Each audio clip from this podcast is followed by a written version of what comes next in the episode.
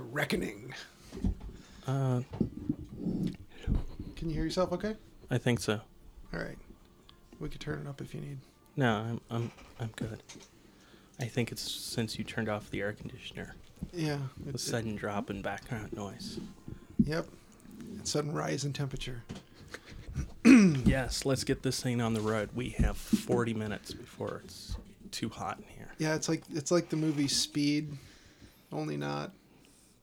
This is like chewing the scenery, cruise control. There- or there, there was a Japanese movie where, where it's um, from the mid '70s. It's kind of like one of those all-star disaster movies. and It's Uh-huh. got Takashi Shimura and lots of people in it.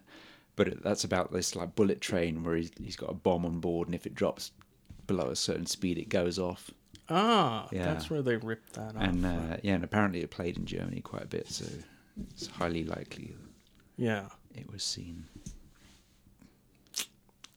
should we say the name of this thing? What? Chewing the Scenery Horror Movie Podcast. um, we're a podcast talking about horror movies, and we're going to spoil them. So you've been warned. If you don't want your movies spoiled, movies such as what was the name of yours, Jolene? The one you're going to talk about, Oh, uh, Mother of Tears. Mother of Tears. If you don't want that Oh. spoiled, and if you don't want Nightmare on Elm Street to The Heretic, Yes, I think it was Nightmare on Elm Street to the Heretic. Nightmare on Elm Street 2, Your Sister is a Werewolf. No, I'm pretty sure that that one's wrong. Um, so Will and I both happened to watch that one, and you watched Book of Shadows. Blair Witch 2. Yeah. So Search anyway, for Coley's gold. Yeah. all right. So um, thank you to the Moonrays for giving us that intro song, intro creature features. Um, you can find them on iTunes or Amazon if you want to buy some of their music, or if you want to just say hi, find them on Facebook where they are the Moon Dash Rays. All right. What have you watched since last time, Will? Nothing. That made it really quick and easy. We'll I've be, watched nothing. we'll be out of here in 39 minutes. Jolene, what have you watched? I wished I watched nothing. um, okay, I watched uh, Shadows on the Wall, which is like it's not quite a film noir. It's from 1950, and it's got Zachary Scott in it. He's usually the villain. Okay. Uh, he, he's got one of those great faces. I, I think he was the basis, for one of the characters in Rip Kirby, one of the villains, like this Oh. Weasley villain. Uh, but anyway, um, Ann Sothern, uh, Nancy Davis plays this. doc- Nancy doctor, Davis, yeah. huh? Yeah. um, they had a Nancy Davis Day on TCM. I think it must have been her birthday or something. They had like Hellcats in the Navy and uh, yeah, various things. Anyway, Shadows on the Wall. Uh, this is one of those films that's good to watch if you if you're trying to write something of your own because it's not very good and it gives you time to like think of oh this, if they just done this this could be really good. Like if they uh it, it's almost a film noir. It's almost a giallo. Uh you know uh, it's almost really good and it's got some good people in it but it isn't. Um it's, it's got uh, you know the you know, like like a giallo you got like a witness who sees a crime at the start sees a murder but there's this vital clue that she doesn't get and the clue's in the title and it's revealed in the in, at right at the end um, you know and it, you realize you know the mystery is revealed and stuff Over a bottle of J and B. um, but uh, yeah, it, it kind of. And, and there's, there's this cool character in it, the uh, Ann Sothern character. She starts off as this nice, uh, like a, she's a sister-in-law or something, but then in the course of the movie, she she's like because she's frightened that this crime happens, and uh, she's frightened of being found guilty and being executed. So because she's so frightened, she like sells out everybody, and you know this this guy is gets put on death row, and uh, and she even like uh, she realizes that this little girl has seen something vital, and she, so she goes after the little girl, and she, she's gonna like she almost kill, kills her a couple of times, and um, Wow. yeah, so it goes, you know, it goes there.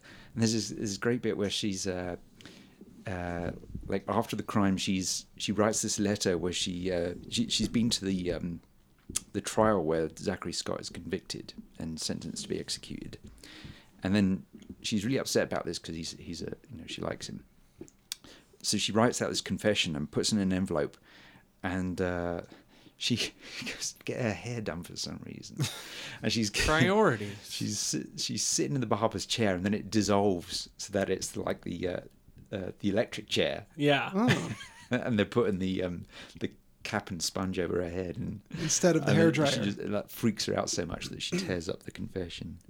Um, yeah, so uh, uh, you know it's interesting, and um, but it, yeah, not quite there. I also saw uh, Asylum. Have you seen that one? No. It's one of the Amicus uh, Oh, okay. movies. It's like No. um, several, several different stories in one, and it's about this. Uh, uh, uh, Robert Powell is this. He, he goes to this asylum, uh, which is run by Patrick, Patrick Magee, and uh, the uh, he was going to meet another doctor there, but the other doctor's gone crazy. He's told, and is now one of the patients. And he says, in order to to pass the interview, he has to find out which patient it is, and he's not told what the gender of the doctor is or anything. So he goes up and there's like, Wow. so he, so the the stories within the story are him hearing the stories from the patients. Uh, he has to figure it out, and he's got like uh, Peter Cushing, Charlotte Rampling, Britt Ekland, Herbert Britt Lom, Ekland. uh, Barry Morse, Richard Todd, and they're all Robert Bloch stories. And uh, Oh wow. yeah, one of them's um, it was previously filmed for the Thriller TV series, and it's directed by Roy Ward Baker, who did uh, Vampire Lovers and Legend of the Seven Golden Vampires and Quatermass in the Pit. So it's it's kind of mild. It's not. I don't think it's great. It's got some cool, crazy bits in it, but yeah, yeah, check it out. Yeah, definitely. I'm gonna go watch this. Uh, then I saw another one, uh, a short film, which about just over ten minutes long, called uh, "Mercy the Mummy Mumbled." Mercy the mun- mummy Mum- mumbled. Wow. Mumbled. this is from 1918. Okay. Uh, So tongue twisters were like what they had for entertainment. So mercy, comma, the mummy mumbled. right. Is that how? Yeah. Um, this, is, Punctuate- mumbling mummy Punctuation saves mumbled. lives. this is- Mercy. This is from a, a production studio in uh, Chicago called uh, Ebony Film Corporation, which specialized in uh, films for the black audiences, using black Or- casts. Or race films, as they were once called. Yeah. Um, and it's directed by R.W. Phillips, who also did uh, Black Sherlock Holmes. He, he did like five films in this one year. Why can't he just be Sherlock Holmes? Why does he got to be Black Sherlock Holmes? But uh, yeah, it, it's it's pretty funny, and it's got like a, a black scientist in it, which you wouldn't see for ages. ages ever. afterwards. Does it have a male nurse in it? Because you have to be specific when it's a male nurse. You can't just say somebody's a nurse. They have to be a male nurse. But it's pretty funny. It's, it's got like uh, Mantan Moreland type characters in it, but uh, there's this bit where uh, uh, the uh, the the mummy is put in the, is in this like sarcophagus and it's being towed away and it falls off the back of the truck and it's been dragged along down the street off the back of this truck and the drivers turn around and they see the mummy like rising out of the sarcophagus as it skids down the street and uh, they do like the Mantan Moreland like you know bug-eyed Yeah. but then they like jump out and whap it around the head with a carsh and stuff it back in the sarcophagus and then drive off again. Very nice. Uh, yeah, um, Fun with mummies. Yeah. I like it. yeah. So anyway, that's what, all I saw. Hmm. Oh, well, uh, oh, yeah, that, what's this? the biggest bundle of them all, which is a caper movie starring uh, Raquel Welch and Vittorio De Sica and Ed- Edward G. Robinson. Uh, that was fun. Oh, that's definitely a that's a must see. Yeah, uh, pretty Italian locations and Ah, they love the heist movie. Yeah. Um, it's not Edward G. Robinson's first heist movie either. But No. Or yeah, Robert it's Wagner's fun. It's not- not, particularly funny, but you know. How many movies did Edward G. Robinson play in Egyptian? Just the one? Because I thought he had a future after I saw Ten Commandments. Oh yeah, that's. that movie is so camp. It's like, so that's what Egyptians look like. Okay, yeah, got they, it. they look like Vincent Price and Edward G. Robinson. Yes, when I was a kid, I was like, oh, okay, Egyptians, got it. Egyptian. Yeah, this is. Then I met real Egyptians, and I was like, you don't look like Vincent Price at all, or Edward G. Robinson for that matter, or Elizabeth Taylor, or any of the above. What have I watched? You Yes. ask. Yes. What did you watch, Richard? Well, here's the thing. Um, when you would go into a video store, you'd always see those covers, and you're like, ah, nonsense. I'm not going to fall for that. That's obviously just a good cover, and it's a crappy movie. I'm not going to rent it. I never, ever, ever, ever rented Ghost Town, and I knew I wouldn't like it, and I just never rented it. You know the one I'm talking It's- about? It's got a skull with like glowing. yeah, eyes, it's, like it's a gunslinger. Skull. Yeah, Yeah, it's, yeah. Did it's- it have the flashing eyes? It may have, but it was it was a uh, it was an old west street, and there was a gunslinger uh, skeleton with Mm-hmm. Right. chaps and Yes. the whole thing walking Yes. toward you. Okay, yeah. And I looked at that and I went, bullshit, I'm not renting that. That's not going to be, there's not going to be any animated skeletons, Mm-hmm. firing guns, or any of that. So I watched it and uh, it wasn't awesome, but I watched it anyway. And it was, it was fun. But it was fun knowing that it was of its time and it was definitely an 80s movie where they were just trying to make something kind of a horror movie and uh, not a huge budget, you can tell. But it was all right. So they don't have that scene. I didn't see any fully animated. There was a there was the bad guy who started becoming sort of. Um, is it raining? Is that what I'm hearing? Yeah, I think it is. that's what that is. um, there is a bad guy who starts becoming sort of skeletonized, but he doesn't turn into a full-on gunslinging skeleton with chaps and Yeah. So uh, it delivered what I expected, which was nothing that was on the box. But it wasn't as bad as I thought it would be. So it was fun. It was like a little uh, interdimensional rift between um, modern day 1980 something, 1985, somewhere around there, and uh, the Old West. So some people who got sucked into this Old West had to get back to modern times. You're talking about Back to the Future 3? I'm talking exactly about that. Uh, so I also watched a documentary about Robert Mapplethorpe, the photographer, Uh huh. and there was some stuff that I knew he did that I never saw, and I did see some of that in this documentary, and I wasn't shocked because I was prepared for it. But Because it's been 40 years. well, it's yeah. It's no longer shocking. Well, I would You say see, it, see it every day. We're so blasé now. I saw two decapitations on the way over here and three naked people. Nothing. did those naked people have bullwhips sticking out of their butts? Yeah, some of them. okay. I'm completely unfazed. There's nothing to be phased about. Uh, then there's a documentary called Murder Rap, which was basically exposing the whole Biggie Tupac murder situation. They know who did it, and they know when and how and why, and it's just like the LAPD is no longer interested in solving the crime. And uh, so it was interesting to see like how much is actually known about these two murders Mm. and uh, I don't want to get us in trouble or anything, but it looks like uh, a guy named uh, whose name rhymes with Schmuff Schmatty um, was probably more likely behind the murder, and you know, not Biggie. Huh. So Tupac was murdered.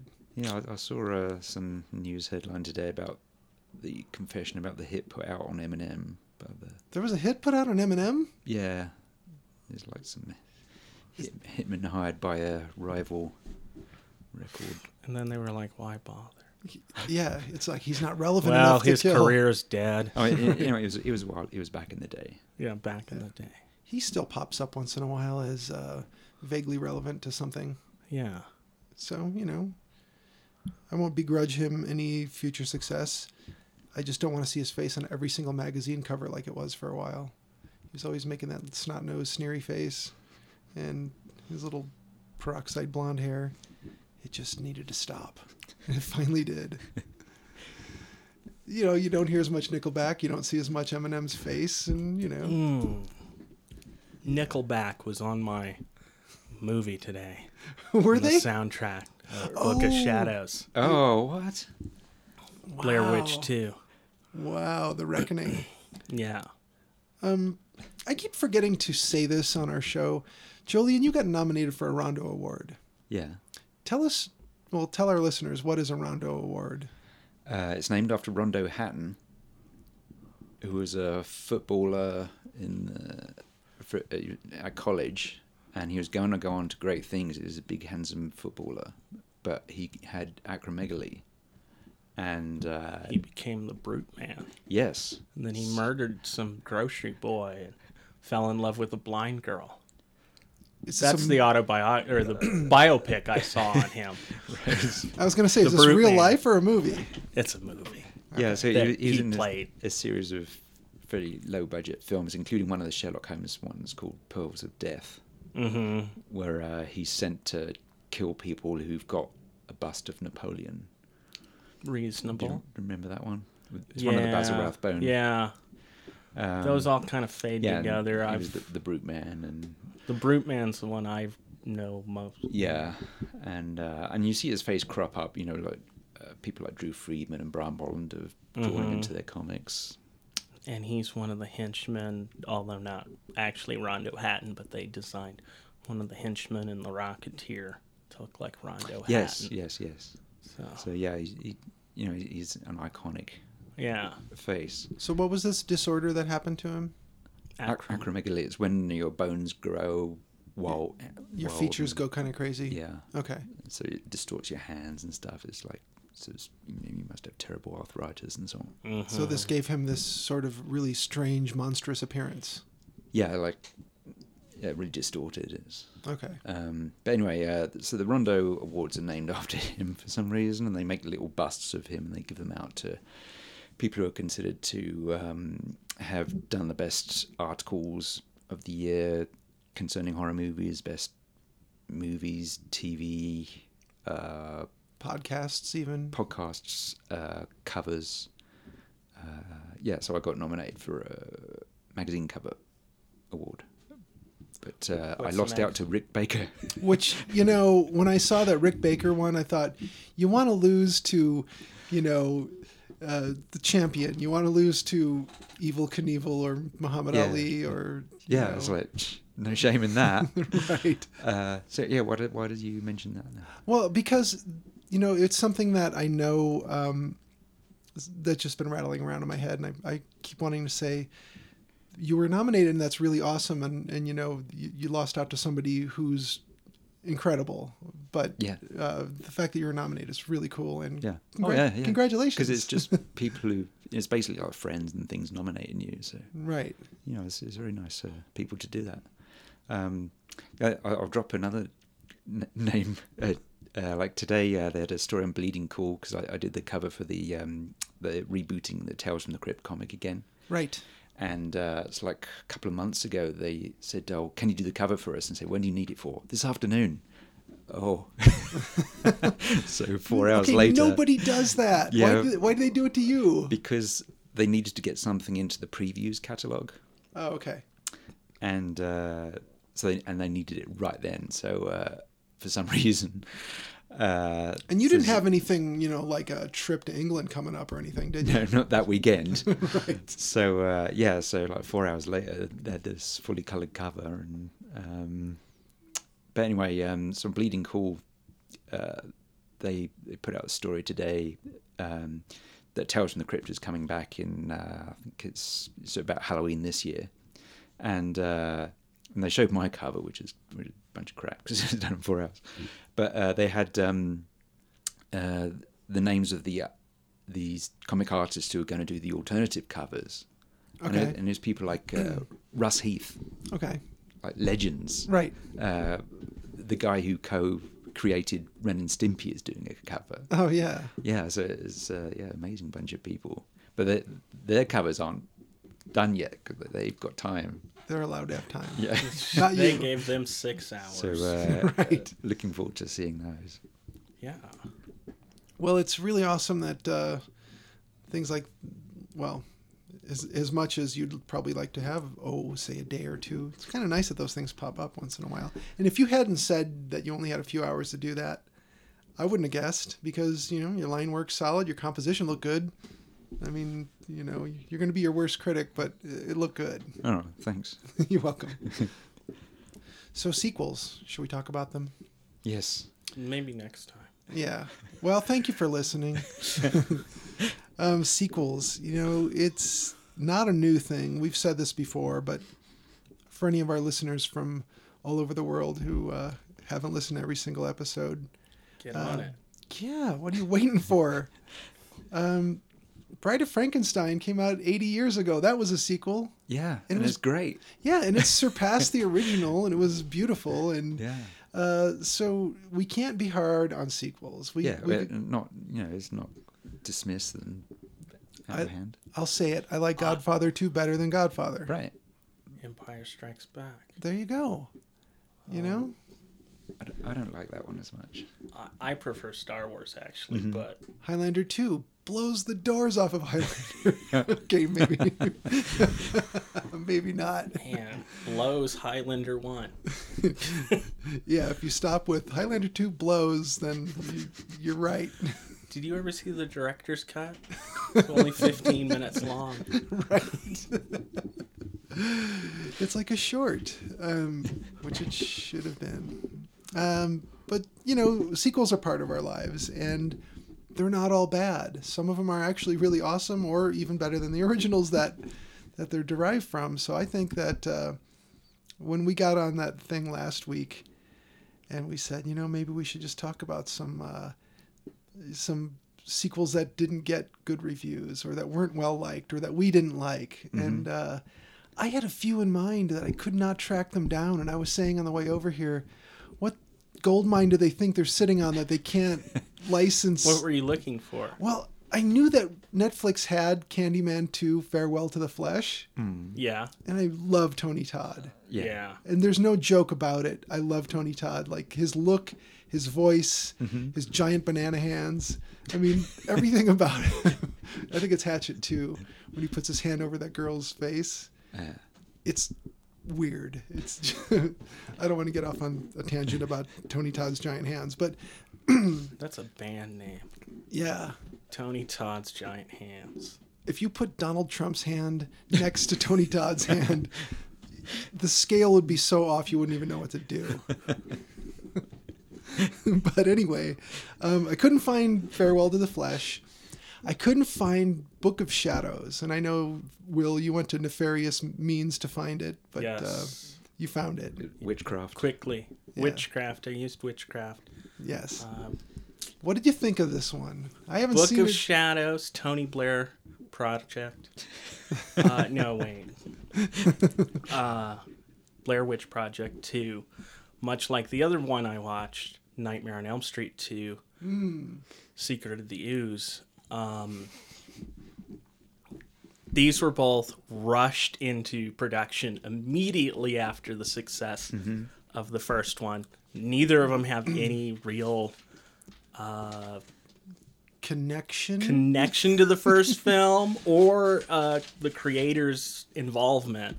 right. Uh, a little bit on Book of Shadows, but they didn't get to change anything, and they said they hated the film. Um, it's not hard to see why. Oh, um, before I forget to say this, I did also watch Halloween H2O Okay. Mm, I've not seen that one yet. 20 years later or whatever it's called. that's a. mm, Yeah. it's not good. Yeah, they spend a lot of time uh, dealing with private school stuff and not a lot of It's like time. every every time I've started watching that, it's been terrible, like condition. They they didn't have a good copy of it for a long time. oh, okay. So uh, yeah, I'm gonna try and watch them all in order because it you know it came out on Blu-ray. It's a real shock there. Nobody Yes. got it. They had to copy it off TBS or something. Yeah, because I saw the lo- the one with like Busta Rhymes and yeah. uh, uh, Res- was that Resurrection? it's you know, like number seven or eight. I don't, I don't know what what numbers they are, but Yeah. At that point, who's counting? yeah, it's like uh, five onwards. The, the, the ones I've seen and just They're all bad. didn't like. The, yeah, from five on. I don't remember much of four, but I Four is think alright. five is. Unlike Nightmare or um, uh, Friday the 13th, which pulled out of the nosedive when they did Jason X. and soared to new heights. they did, all the way to outer space. Yes. I love that one. It was better than Leprechaun and The leprechaun in Space. space. Yeah. So, Will, how was the? Re- did you did you watch this when it came out? No, no. So this is your I first avoided viewing. this thing like the plague the mm-hmm. second I heard the creators had nothing to do with it. and the fact that it's actually titled, and I didn't remember this, but it's actually titled The Book of Shadows, Blair Witch 2. Which makes it seem like they had this script lying around. Oh, okay. And they no, I didn't find any information like that, but uh, I heard that was the case. I think that must be the case. First off, there's no book in this movie. Okay. Not at all. How about shadows? Any There's shadows? no Cliff Richard or anything. Nope. There are some shadows. Okay. Yeah. The ones cast by available light. Yes. Okay. But no nefarious, No nefarious shadows. no ominous shadows? No Man, this thing. uh, disembodied shadows? I don't know when Ring came out. The Ring Right. or any of those. Um, 99, 2000. 2000. Okay, this came out in 2000. Okay. It was right around the same time. and, man, it is such a rip off of. The original Ring was like 96. Yeah. Ringu? hmm Okay. Ragu. Uh, so you went into this with an open mind, I'm assuming. Oh, yeah. Your typical state of Yeah. of viewing a movie. I tried to watch this and Friday the or Nightmare on Elm Street Part Two, In one day. and I watched both of those in one day. Um, Oh man. and uh, I tried to watch both of them just like if I had never seen or heard of the originals or any uh, any of the later ones. Uh, So you use the clean slate approach. yeah, How'd it go? man, Blair Witch Two. It's like almost an idea. they it turns out that the movie was really popular, but the movie's fake, which they say in part two. But people have been going out to Burkittsville or whatever, wherever the Blair Witch Right. resided, or it didn't. Uh, They're they're all showing up to to make a bit of a circus of the place. They yeah, they made a total circus of the place, and uh, one of the characters is played by Jeffrey Donovan, who's you called Jerkface. oh, Jerkface is in this? Jerkface is in this from Burn Notice. Now on Burn Notice, which I'm a fan of, even though it's pretty crap, but uh, he's always pulling some scam. Right. He's a spy, so he's always pulling some con. I want to re-edit this movie so he's pulling some sort of con because I kept thinking like, oh, this is all con. There's not a real witch. And I go, no, wait, that's totally different program. Um, Turned out to be Bruce Campbell in a wig. yes. Sexy Bruce Campbell. Um, so that guy, Jerkface, runs a tour group and a online store selling twigs tied together and bags of dirt and whatnot to cash in on the Blair Witch success. And he takes some people out to the site they filmed it. Um, there's a couple that are writing a book on witches. Not a book on shadows, No. evil or otherwise. Mm-mm. Uh, histories of hysteria or something they call it and then there's a a wiccan who bitches the whole time about how the movie just was totally unfair to witches Is she the one that ends up dancing naked later? yes Okay. Which I think is on screen for about half a second. yeah I remember I remember wondering like why do you pay someone for nudity? It's probably one of the more interesting things in the movie and it's on screen for half a second. You know, it, i imagine they drew straws like one of you is getting naked hey i jerk don't care Hey jerk face, you ducked the bullet. jerkface is naked at the end though Oh, is he? I bet if there's like a nude sequence, that half second is in every trailer. yeah, you'd think so. I mean, So they go out to this stupid place and they proceed to drink a lot and get high. And I wish is. I had done the same. Because it was only going to get worse. And then this other tour group shows up that consists of a Chinese Japanese person. I he was actually Chinese, but they called him Japanese in the movie. Hmm. Um, it's interchangeable in movies. Yeah. Your ethnicity means nothing. and uh, here. and a German and some other guy and their tour guide, and they happen upon the the first tour group, and there's a little fight, and the first tour group goes, "Why don't you go to Coffin Rock or something?"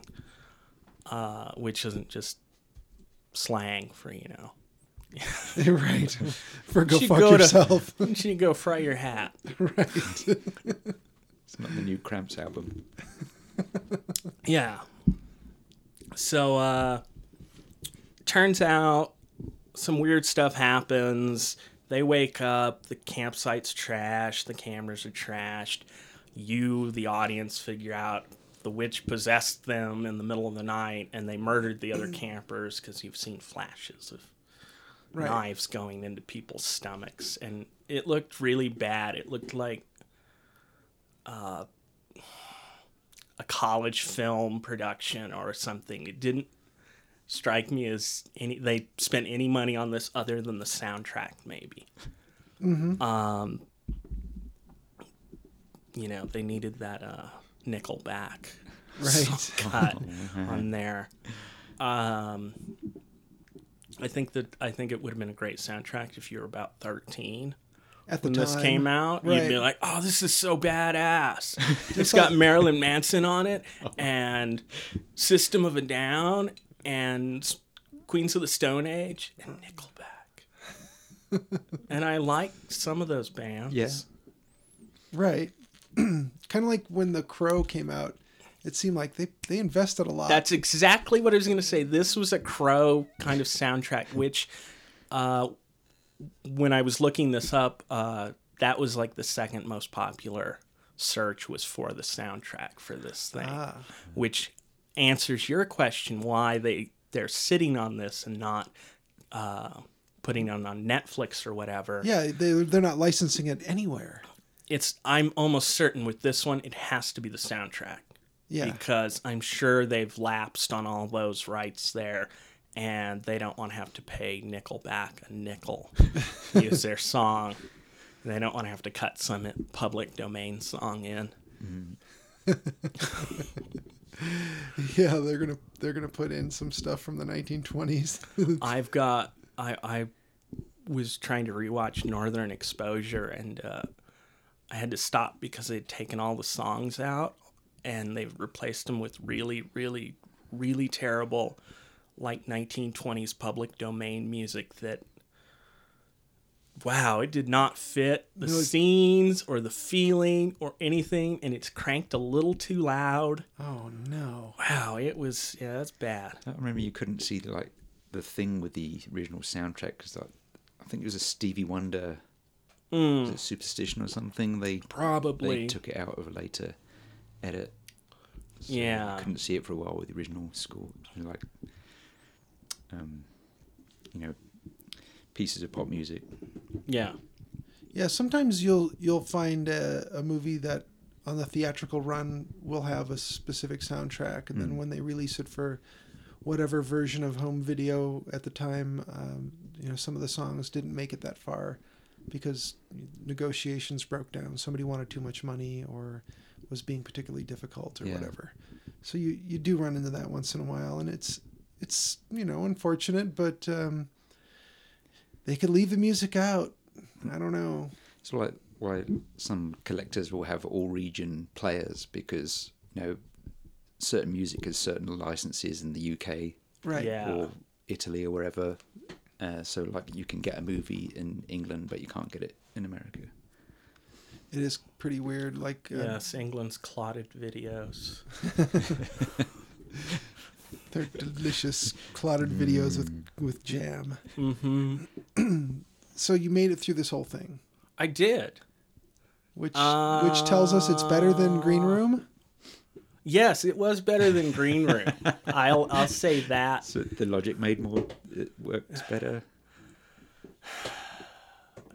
They were both shit, in just in, In- in different, different ways. Uh, I made it through this one just because I knew. I don't know. I felt like it was going to end sooner or something. Green Room was a lot of shrieking that I can't handle after a while. Uh, whereas there wasn't a whole lot of shrieking or even good acting in either Nightmare 2 or uh, Book of Shadows. Right. So, um, Would you recommend this to somebody in a? I'm going to recommend this to everybody. Okay. My highest review. if this is on Blu-ray, please go get it. Spend the money. Um, it's well worth it.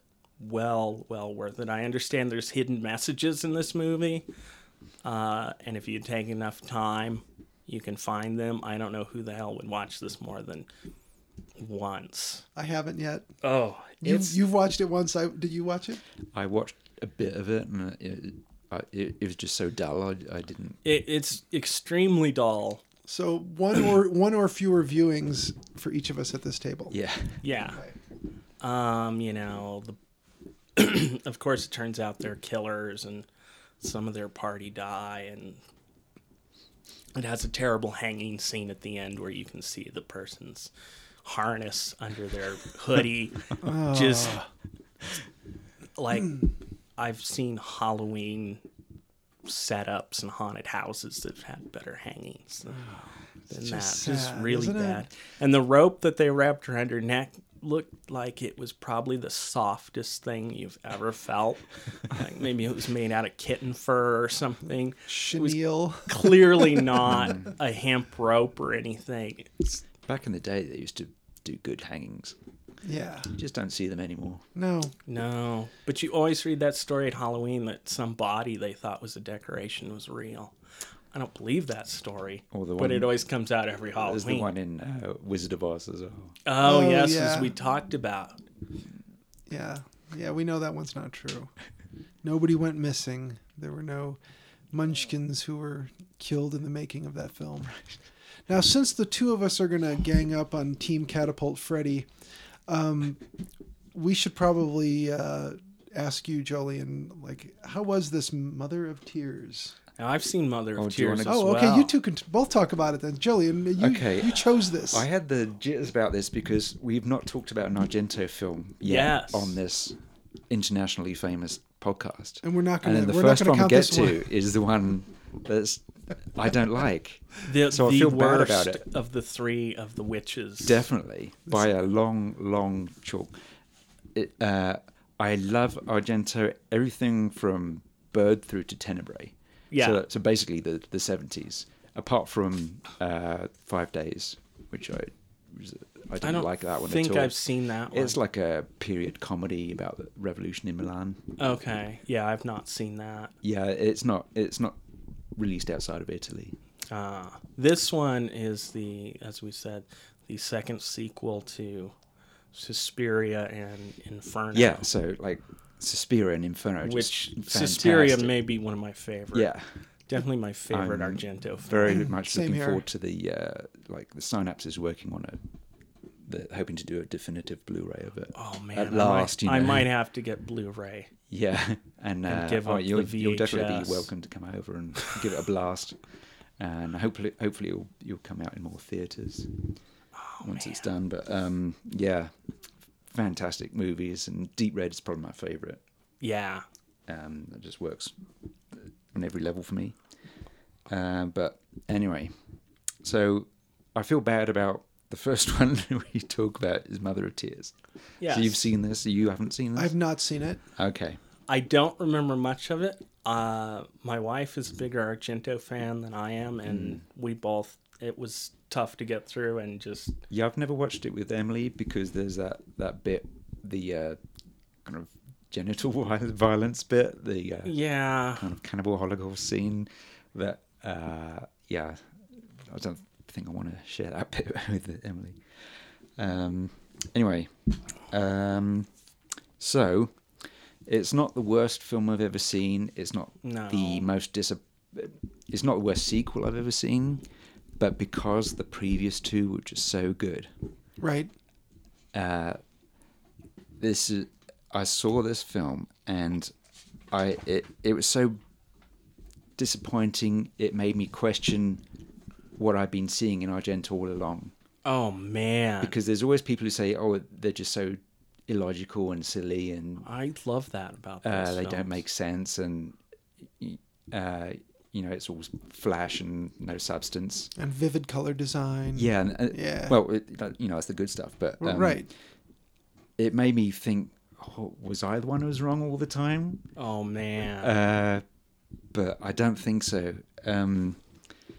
Because like this comes 27 years after the, the previous Mother's film, and uh, so after Tenebrae, you had like opera, which definitely has its moments, but then there's like there's this slope. There's like some you know decent ones. You know, Trauma was all right, and yeah. Stendhal Syndrome's I got don't some think I've seen that good one. bits in it, but um, a lot of them have just been pretty bland or just you know pretty poor. So by the time this came out, my expectations were not high, but still I was Oh, disappointed. Oh man. so so it's it's always rough when a director puts something out bad enough that you have to question all their other Oh shit! work. I have to Uh, hit the pause button here for a second and say the other thing I watched in the last week was Ghosts of Mars, oh god, yeah. and that made me question everything I knew about John Carpenter. yeah. yeah. Yes, I What was going to bring that up. I was also going to bring up the uh uh well now I can't remember. Highlander Four. Highlander 4. because like, remember, I I think I've ranted about this before. 1985 is this kind of watershed for Yeah. the 70s directors, like Argento, Carpenter, Romero, Cronenberg. Like the last interesting movies they did for me Uh-huh. were about then. Yeah. So, like Cronenberg did The Fly the next year, but um, I've not been excited about his movies since then. Uh, yeah, Eh, yeah, all of them that after after that point, it's like, hmm, that was all right. yeah. but uh, yeah, it, I was going to say Planet of the Apes, the Tim Burton Okay. movie made me question whether or not I ever liked Tim Burton. Mm-hmm. And I swore off Tim Burton movies from that point on. Well, you weren't wrong, as far as I can see. Did not did uh, Nightmare Before Christmas come out after Planet of the Apes? Uh, I believe it was before Planet of the Apes by several years. Okay, I can't even remember anymore. I mean, Um, but I saw the Chocolate Factory one. It was all right. Yeah, it wasn't. It wasn't. But it was yeah, that, one that of was all those right until they get to the factory. Yeah. It's quite it's kind of engaging in the the char- you know you're involved with the the cast and stuff. Yeah. But once they get to the factory, it's just And they just cut and pasted Deep Roy. yeah. I like, it's like we got I one. like we Deep got one little guy. Yeah. So uh, you know, Control C, Control V, yeah, he, he he was fun to see, but a couple keystrokes. right.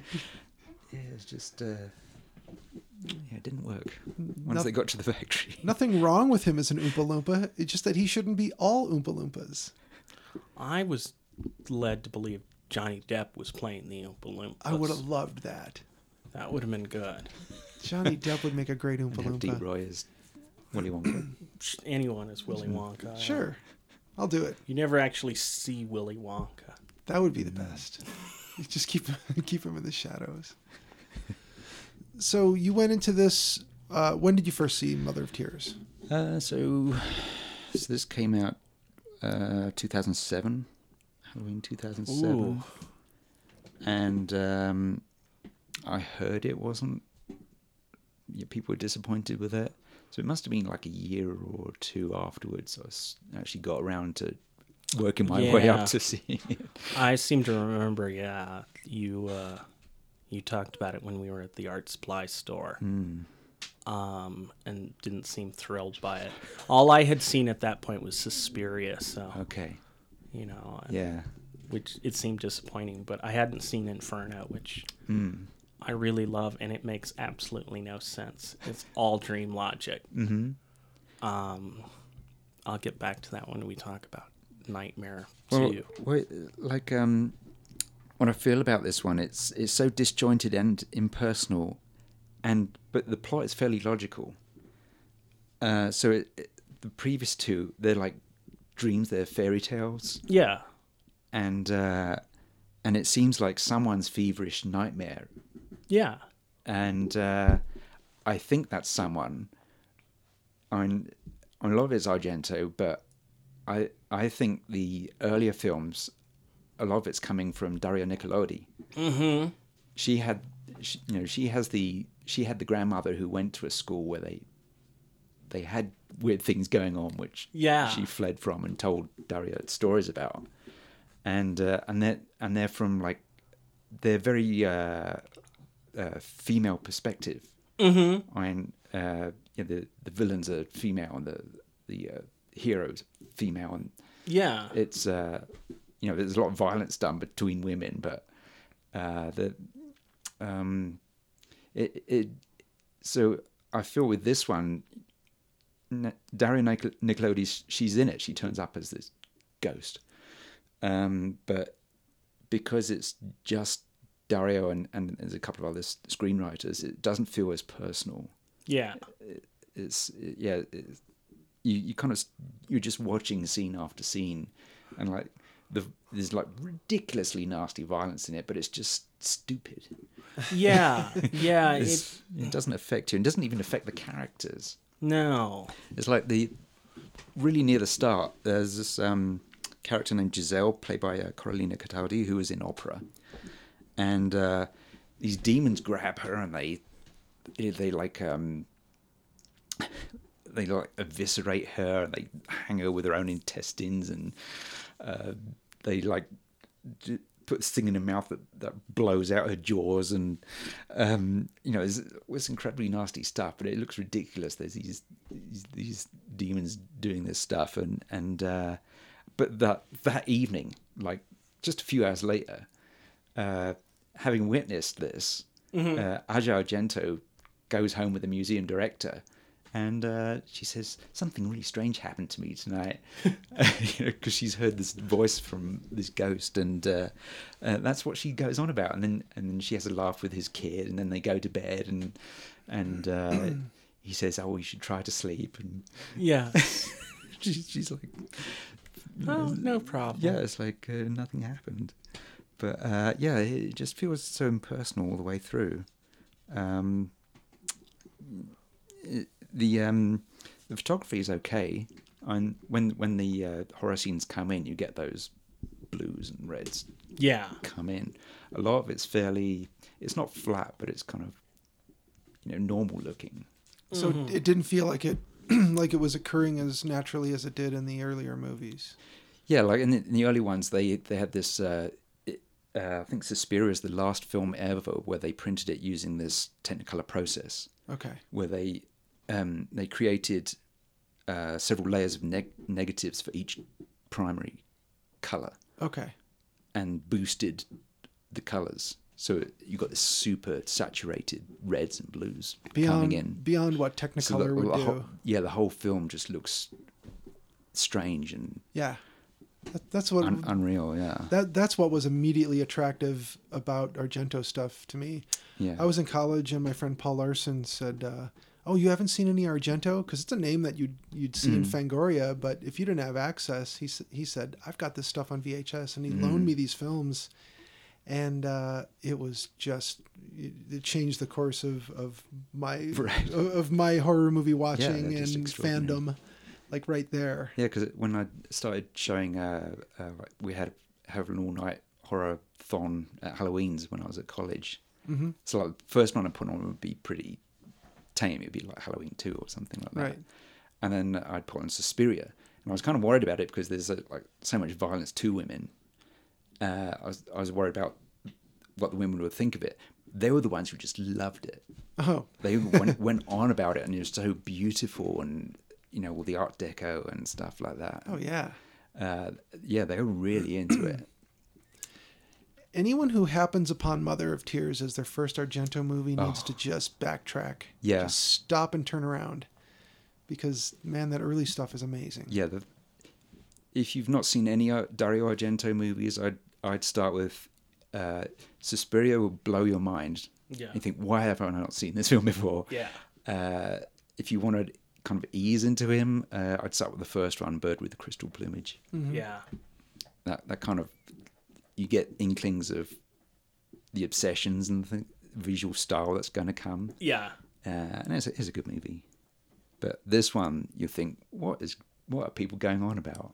Oh, yeah. That would be so disappointing if this was your first one. Yeah, I mean, uh, per- personally, as I say, I'd, uh, up through Tenebrae, uh, but some people really like opera. Have you seen the Dracula one? That he did? No, I didn't watch So it either. ones I have not seen, I've not seen his uh, the Giallo TV series. I've not seen the uh, Dracula 3D, and I've not seen um, Sleepless, but I've seen everything else. Mm. Um, yeah, so definitely don't see this one first.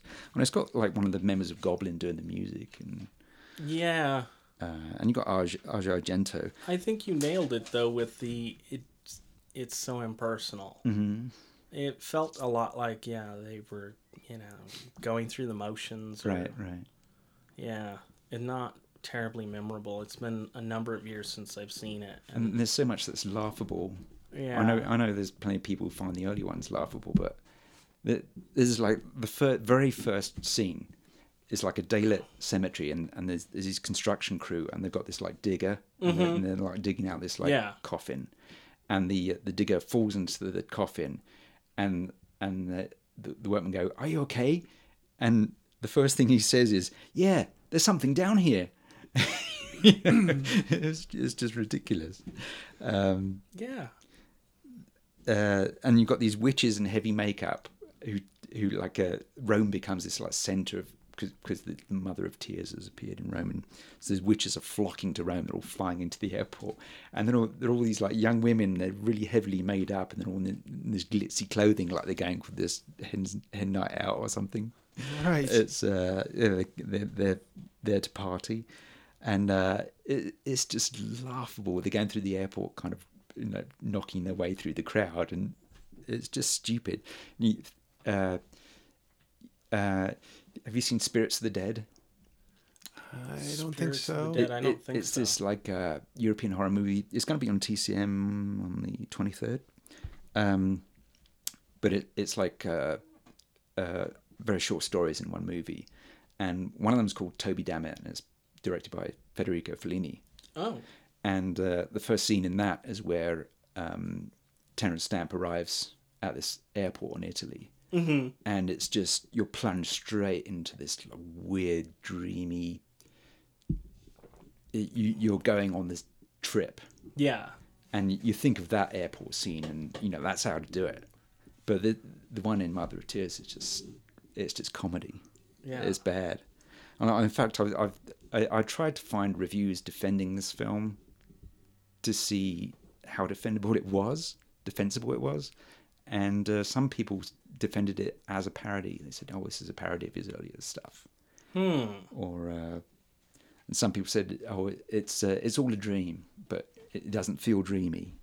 Um, you know, it defies expectations, and you know, by But going y- below them. Yeah. um, yeah, so yeah, I I was very very disappointed in it. There's there's a bit where uh, Asia Argento, so his daughter, Uh huh. She does a nude shower scene, Yeah. and the camera's like going up her legs and like, looking down on her in the shower. Like, Daria, what are you Do, doing? does she have her giant angel tattoo? Uh, no, you, you don't see that. Okay, I was gonna say that that one's a pretty obvious placement of a tattoo. You know, and um, yeah, by this point, her movie is more interesting. Like Scarlet Diva is much, Sure. much more interesting movie than this one. So, yeah, I was I was very upset watching this movie. So you made it through. Did it feel like? Um, did it feel like movie? The movie suffered from committee thinking. Uh, Did, did it seem like maybe there were too many other people involved? Um, no, it uh, apparently that it was going to be it's, it's done in association with Myriad, which uh, I think was I think they're connected to Medusa, but they were going to release it in America, and I think they did limited release in America. But uh, so they they said to Dario Argento, you know, you know, you've got your the third of the Mother's trilogy, and uh, you know, go for it. And Yeah. uh, then he delivered this film, and they said, "Oh, you've gone too far with the violence in this one." Uh, so they, they kind of uh, backtracked on it a bit, but um, yeah, I, I don't think the violence is going to upset you too much because it's so silly and Right. unaffecting. Yeah, it's, it's not easy to get excited about uh, something that sounds like it just failed. Yeah, I like uh, I got the DVD because it was the unrated version. Um, Hoping maybe it would be better. yeah, and, and you know I, I waited to for the unrated one to come out because it's like ten minutes longer than the Yeah. cut one, and uh, um, and I I was so disappointed I didn't just watch it. nine minutes of kittens Yeah, playing. I I, don't didn't- even understand. I, I didn't watch it again till this week for this podcast. Well, I'm glad that you took one for the team and now we don't have to watch it. so neither of us and none of our listeners have to watch this. Yeah, if anyone really loves this movie, then please defend it. I'd like to hear why you think it's Good good. defense of this film. I, I I'd really like to be, you know, someone to prove me wrong. So, um, should we move on to uh, Nightmare on Elm Street 2? Okay. Freddy's Revenge. Freddy's Revenge. We're not even joking. That's the name of it. Yep. Now, the funny thing about this, they started filming without Robert Englund as Freddy because, bah, it's a dude in a mask. We don't- Yes, we don't and he need- wanted too much money, Yeah, which I don't think he did want too much money, but he wanted money, and they he didn't. wanted money, and they wanted. They said we could put anyone in that makeup. we could put that money up our noses and not give it to him. I think is what they were thinking. Yes. It was the '80s; they were all snorting coke. I'm assuming this. It's not founded in any facts that I can check, but it was the '80s, so these guys were wanting to be flashy and, you know, snort a bunch of coke and get with a bunch of girls, or Make not.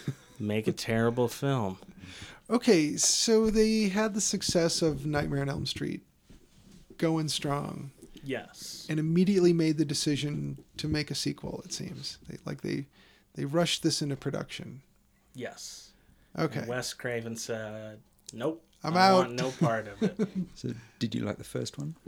Um I liked the first one uh if I think of it as a an independent film that you know probably could have been done better if there were some more experienced people involved with certain areas of it. Um, I think overall it worked. I mean, it was it was not like anything that had come before it that I had seen anyway. I did go see it um, because I'm that old. I went and saw it in the movie theater. Jeez, And- Grandpa. I know. What would a nickel buy you back then? Um, Besides the movie ticket, could you get popcorn too? you could get an eight ball of? Coke and a hooker for a nickel back then. Wow, and a leather jacket. Sure.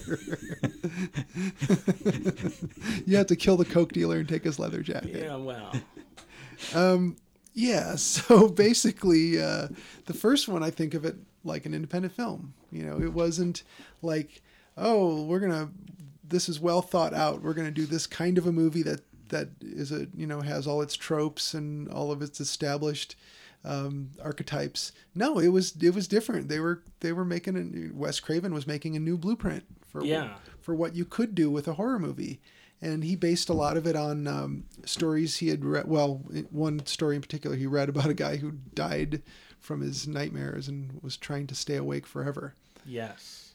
And uh, so he had a great premise and a great Mhm. idea. But he wanted it to be one, one and done. One That and done. And he wasn't wrong. He was not wrong, although I have to admit, as a youngster, Nightmare on Elm Street was my favorite series. You wanted more Freddy. movies. You didn't care where you got I it. didn't care what Freddy popped up in.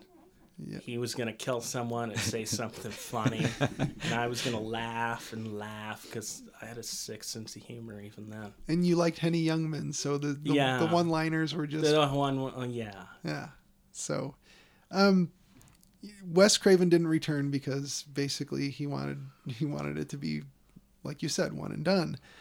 Um, he was overruled by uh, Bob Shaye, who was the boss of New Line Cinemas, the the production company that um, handled this whole thing. And uh, apparently, they had the rights to be able to go forward and make a sequel. So, um, yeah, uh, they said let's let's make a sequel let's make it quickly and get it out there and i, I don't know how much let me see if i have anything in these notes here about how soon after it came out. It's got like a book over here, people of facts on Nightmare Yeah. on Elm Well, like, Street uh, too. Uh, Son of Kong came out like six months after the first Kong movie, Really? and it's like stop motion and everything. How the they must hell? have worked. They oh must have gone my without sleep on that thing, Yeah. and it's pretty good. Yeah, it is. I didn't realize it was that close. That was Blonde Yeah. Kong, wasn't it? Yeah, Yeah. Yeah. Yeah. Blonde Kong. yeah. Uh, so um, so they didn't they didn't want to pay for Robert Englund. They didn't care what Wes Craven thought. And Heather Langenkamp, who this bitch? They didn't call her at all. Yeah, they're like, whatever. We don't they need. didn't even consider her. yeah, I read. They were just like, "What? yeah, Use the actress from the first? Why would we do that?" yeah. She, she's like one of the most likable things. yeah. She has a she has a very distinct look. You know, you you've seen her face. You remember it. You know, she she's attractive, but not too attractive. It's not like they stuck a model in the movie, but she is really pretty. So it it all worked. You know, it was just like the right actress to put in that in the, into that uh, role, and uh, she played it really well. And she came across vulnerable when she needed to, and uh, you know, like when your phone turns into a tongue and licks Right. licks your face. Yeah, you, d- you definitely care what happens to her. Yeah, she Yeah. she she becomes more heroic when when it comes time, and she figures things out. She's a she's a great uh, um, heroine in the first movie. Yeah. And then this thing comes out, and they're like, "Well, we're gonna have this guy with fluffy hair and his girlfriend who looks like Meryl Streep, who he's clearly not interested in." Okay, fine. That being the premise, what happens? Well, a lot of people like to point out that like this is the gayest movie ever made in the horror genre. now, why why that has to be a thing, I will say, uh, like why people bring that up, is because it's sharp contrast against the very very homophobic 1980s. You Oh, know, yeah. the mid 80s were just like. Uh, Hey, what do you? Don't be a fag. You know, like people would say these things very offhand. You know, Yeah. and, and it was just like terrible jokes, uh, using gay or fag as an insult. And Lucky that went away. yeah, yeah, Yeah. that totally it's gone now. We're all enlightened now. yeah, yeah, we, we've all ascended to a higher plane of thinking and being, and I guess people at least will try to hide their their villainy now. But in those days, it's not something that you would put front and center in a movie that you were hoping to make successful. But this one has like this. In Britain, there were, there were fairly successful films that were Were there? pretty upfront. Yes, evidently in Europe this did really well because of the homoerotic undertone. they thought it was hilarious. Well, yeah, the the homoerotic stuff. They're probably laughing because the director did not get any of this. The screenwriter says that yes, he did put all that subtext in there, but the director says no, no, there was none of that. Mm-hmm. But he clearly has not watched his own film. Apparently not, because this stuff is pretty pretty clear, pretty blatant. Um, when you have the coach. Uh, oh, and I have to mention that uh, Robert Rusler being in this just made it all the much better because I, I really like him in uh, Weird Science because he's one of the bullies, Yes. along with Robert Downey Jr. And I've told you my story before about when I ran into him at that convention. No, I don't. Oh, okay. so. I think I've told this on the podcast before, but uh, we'll do a, a quick little little side thing here. Um, I was selling my artwork at a convention in Chicago, um, which is coming up mm, again this coming week, this coming weekend, and I won't be at it because I'm making another trip to Chicago shortly after. But I was at Flashback Weekend two years ago, and um, Traci Lords, um, former porn actress and um, who she also does um, some sci-fi and horror movies here and there. Uh, has a line of clothing coming out. She's really cool. She stopped by my uh, my table. She was just down the row from me signing autographs at her table. She popped in and really liked one of my uh, prints in particular. So uh, she told me that um, I want to buy. Did you tell her that you loved her in Tommy Knockers? Which is not a porno, but totally sounds like it should have been. You could, yeah. I, I- I would say that uh, I I didn't fangirl out on her too much. You know, I I was very respectful and kind with with her time and attention. Um, so Traci Lord says, "I like that print. I want to buy it," and it was uh, an RV being abducted by a spaceship. It was a it was a play on uh, um, uh, Breaking Bad. It was Okay. it was the Breaking Bad RV being abducted, and it's a tall, skinny print. And I said, okay, well, let me wrap it up for you. Do you want it rolled or flat? She said flat because it could go in with all of her display materials. So I get this thing wrapped up. I use whatever I have to make it as travel worthy as possible. And uh, about half an hour later, head down to her table. And Robert Rusler is there because he had a table near hers as well. And he's standing there and he's just chatting with her. And I'm About Tommy knockers. Probably. They're having a long, meaningful discussion about Tommy knockers. And he looks he looks around to me standing there and he goes, Hey, do you mind? I'm trying to talk to Traci Lords. And he's being funny, but you know, you've seen him as this jerk, this bully in a couple of movies. And I said, What are you gonna do? Dump an Icee on my head? Just that quick, I thought of it. Nice. And uh, he's quick too, because he said, I could, but it's gonna cost you 150 bucks. Nice. so that was my Robert Rusler experience, and I've since found out from um, um, Sean Clark uh, that uh, Rusler's nickname is uh, Rustler the Hustler. So I don't know what that means, but he seems like he's a bit of a rounder. He's, he's always up to something, and I liked him in this movie because he just kind of had that jerky bully thing going on, but not too much of a bully. Yeah, he was a total like jerky bully, but he was just wanted to be the kid's friend. Yeah, he was nice like, enough. whatever, I'm just you know, wasting time, just fucking around, whatever. Yeah, and he says something to the kid um, Jesse about Uh-huh. about the coach. That he goes to some queer S and M place downtown. Right, his words, not yours. Not mine. so you're thinking, oh yeah, this is stuff high school kids say to each other. You know, it's like, yeah, yeah, he's looking at you, you know, whatever.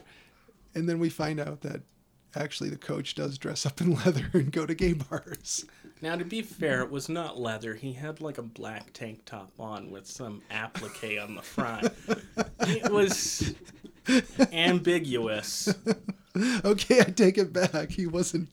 He wa- didn't look like he was. He went all out. He looked like maybe he just. I don't know. It didn't look like he hung out at that club. He, wa- well, he wasn't a full-on leather daddy. Not at all. Okay.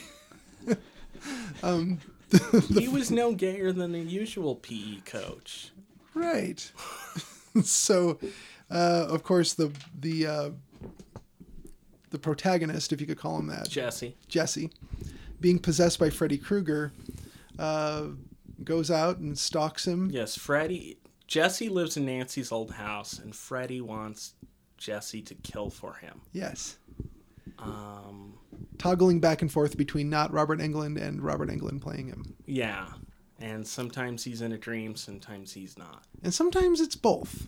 Yeah, I'm not really clear on whether. no one was clear on this movie. No. what was going on? Yeah.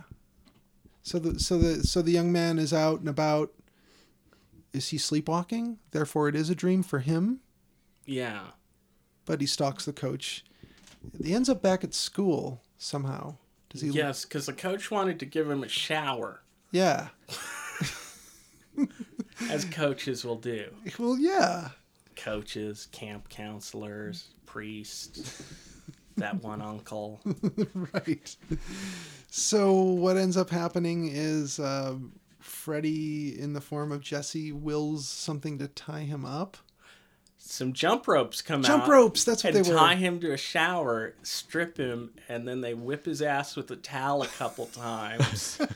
all an invisible man because nobody's there, and then Freddy kills him, Right. uh, or well, Jesse kills him. Right. And Same diff.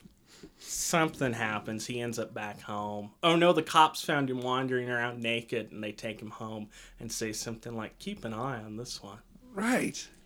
Not like, um, could this be connected with the dead guy in the shower who was also naked and covered in water? Well, he was evidently far away. He was wandering around on the road somewhere Oh, okay. in the rain. So, what is it, Springdale, Ohio, or whatever they finally did name what the town was? Springwood. Springwood. Yeah, Springwood. Boing. Springwood, Ohio. And in one of the um, one of the websites talking about this movie, they pointed out that the coach, when he gets attacked by the bin full of the dodgeballs or whatever, that they're black and blue balls.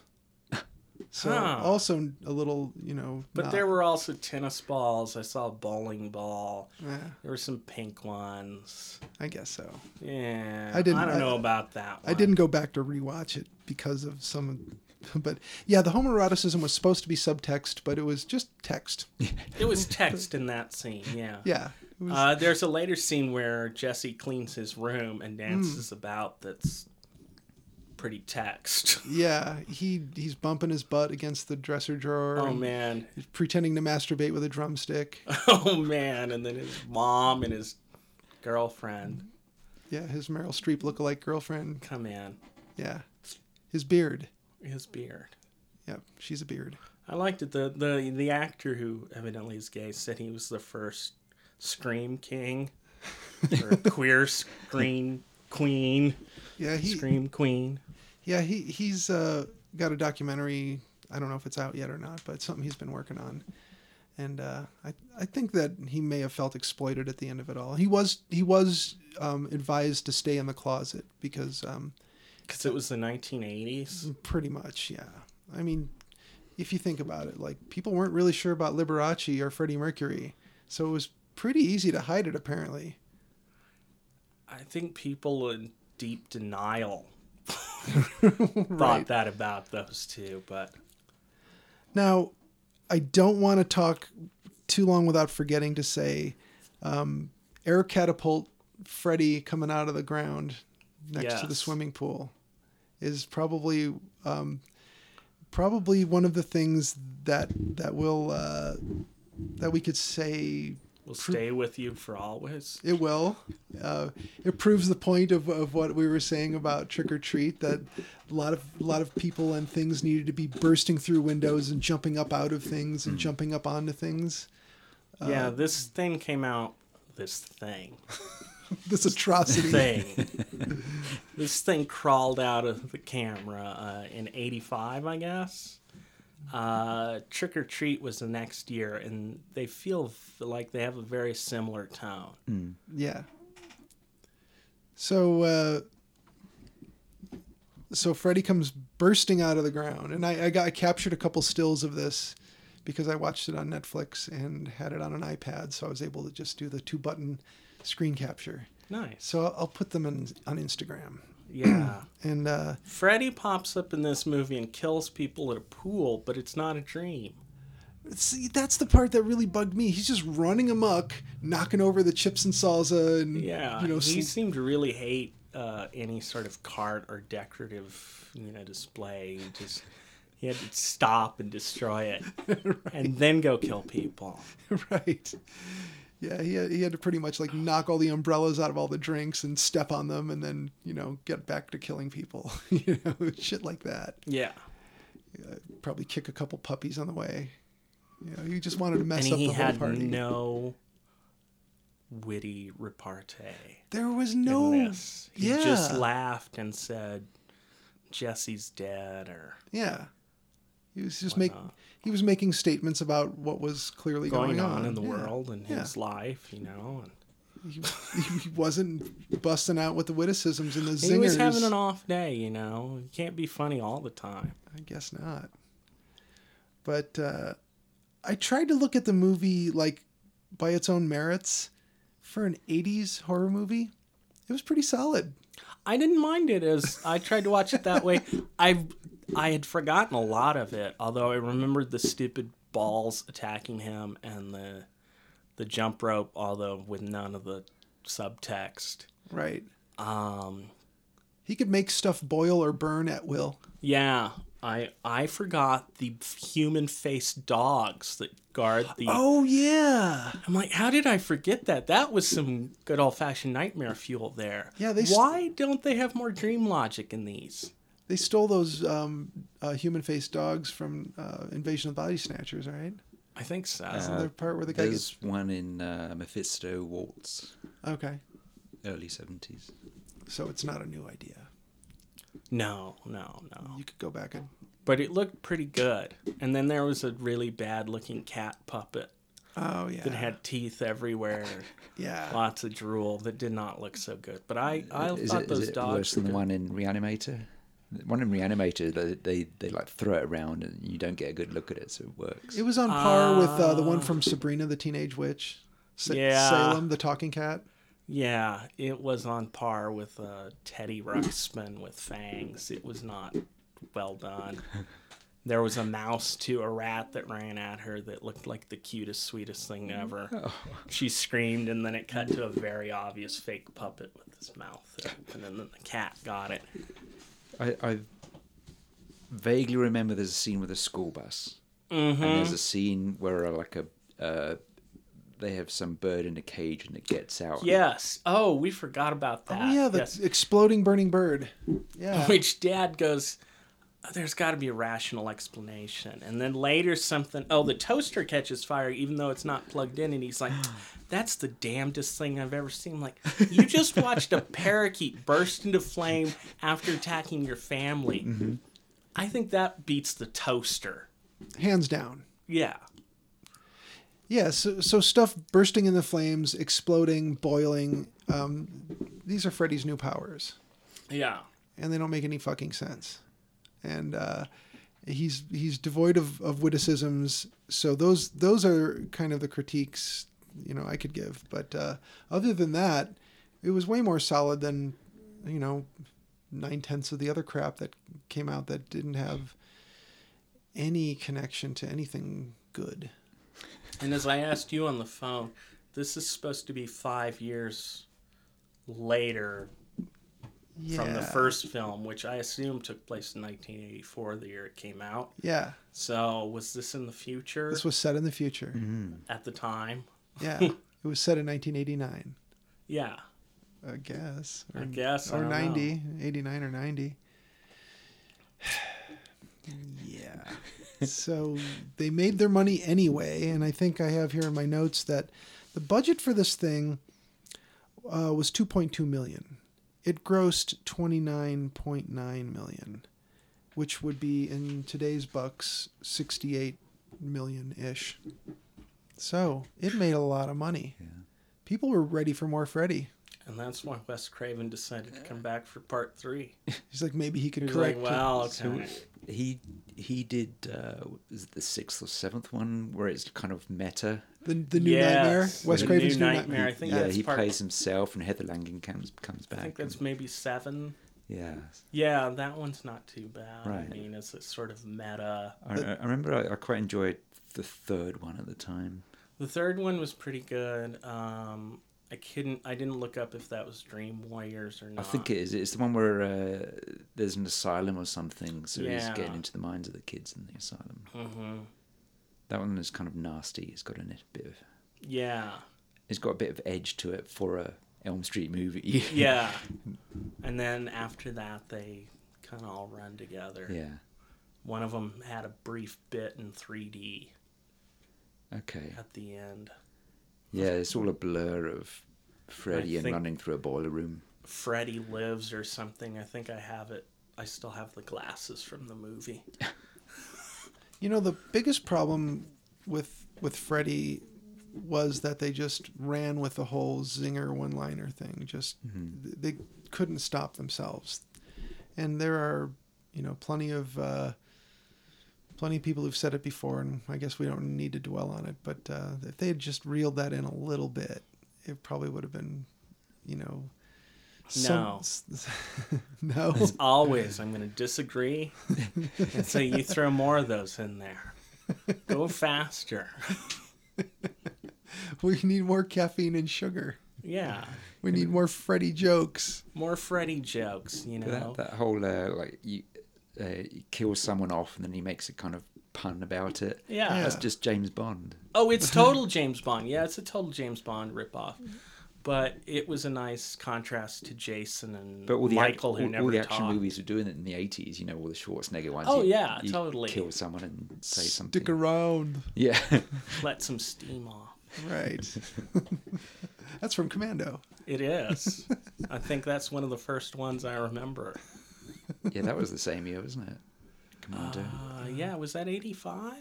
That, that one's fun as anything. I like Commando a lot still to this day. Yeah. Even though he kills a hell of a lot of people in that movie, there's just guards that are just mowed down left and right, and he doesn't care.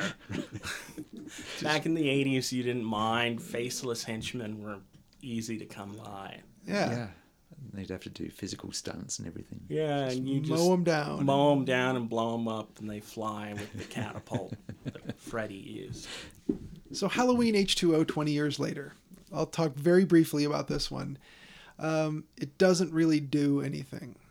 I mean, Okay. it, it, Yeah. it does what it needs to do to check the boxes that say it's a Michael Myers Halloween movie and that, uh, I, I will check it out by by the time we get around to Halloween this year. yeah, and, you know, I'll give it another look at some point in time, but I was having trouble staying with it. And uh, the peril didn't really feel genuine for some reason.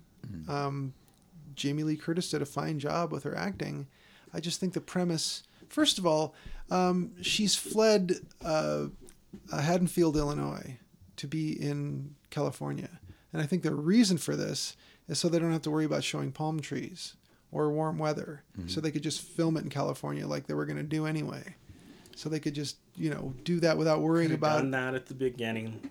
Yep. Would have saved themselves a lot of trouble. Yeah. Who says Halloween can't be set in California? Why can't Halloween come to Long Beach? Right. Snoop Dogg's there. Oh man, Barstow Halloween, So, uh, so you get. Bronson Canyon Halloween, I would watch that. Bronson Canyon Christmas. I would watch that. Ooh, sleigh rides through Bronson Canyon. Mm, that sounds lovely. Oh, it's only 95 degrees in the winter. Ho ho ho.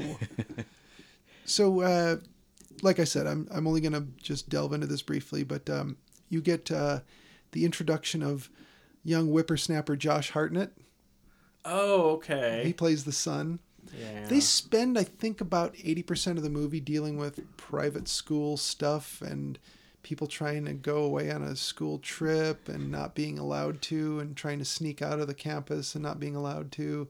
And they're wearing their blazers and khakis and, and can get can Michael Myers get his kid in? um, you know, he could. He made enough donations. yeah, with yeah, I was gonna say with some financial aid, he might be able to get his kid in, Michael Jr. But uh, it it just doesn't it doesn't feel like it's gonna go anywhere, you know, distinctly scary, Mm. and it kind of doesn't. I mean, they give you just enough Michael Myers to where if you were a child, you might be frightened by it. I wasn't, and there were a Sounds lot. a lot like the one before the fifth one. I think that was the one with Paul Rudd in it that I watched. yeah, Yeah, nothing scary in that one. No. Except that you wasted 90 minutes of your ever shortening life. yeah. might as well start smoking cigarettes. Oh, man. So, yeah, it, it wasn't awesome. It wasn't terrible. It was just there. So I, I can say it's not a recommend. It's kind of a, yeah, go for it if you feel like being a completist and watching all of the Michael Myers Halloween films. Go ahead, but um, it's probably not going to do a lot for you. Um, Joseph Gordon-Levitt is in it. He's the obnoxious neighbor kid that's going to go check because some bad thing has happened in the house, and uh, this spoiler warning here for anyone who Oh, I, I want to watch it. I've not Okay. seen it yet. Okay, something happens to him. Okay. Something bad, right? well, I can't tell you. Something bad. Because it better not be something good. I'm not watching Well, this to watch something good happen. it is Halloween. Maybe he got some candy.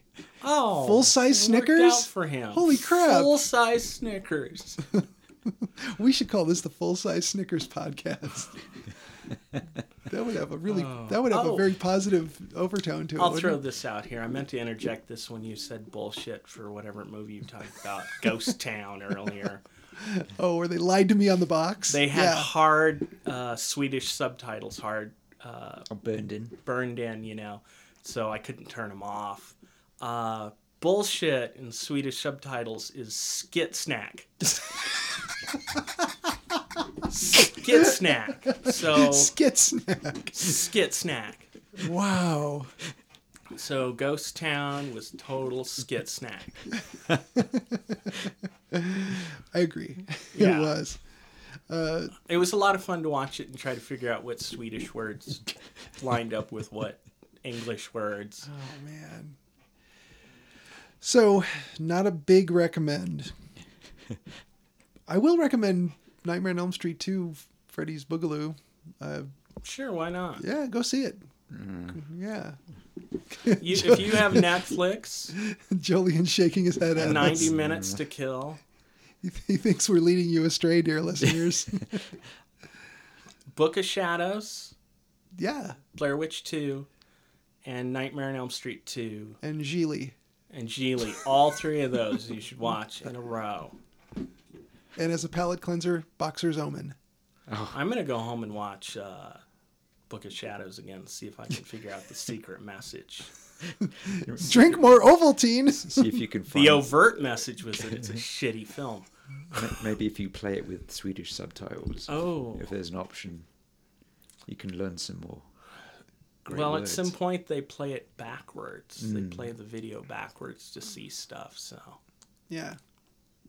Ah. To maybe see I should play the movie backwards. to see the 1.2 seconds of nudity over again, I think is what they're doing. Yeah. All right. Exhausted thinking about that film.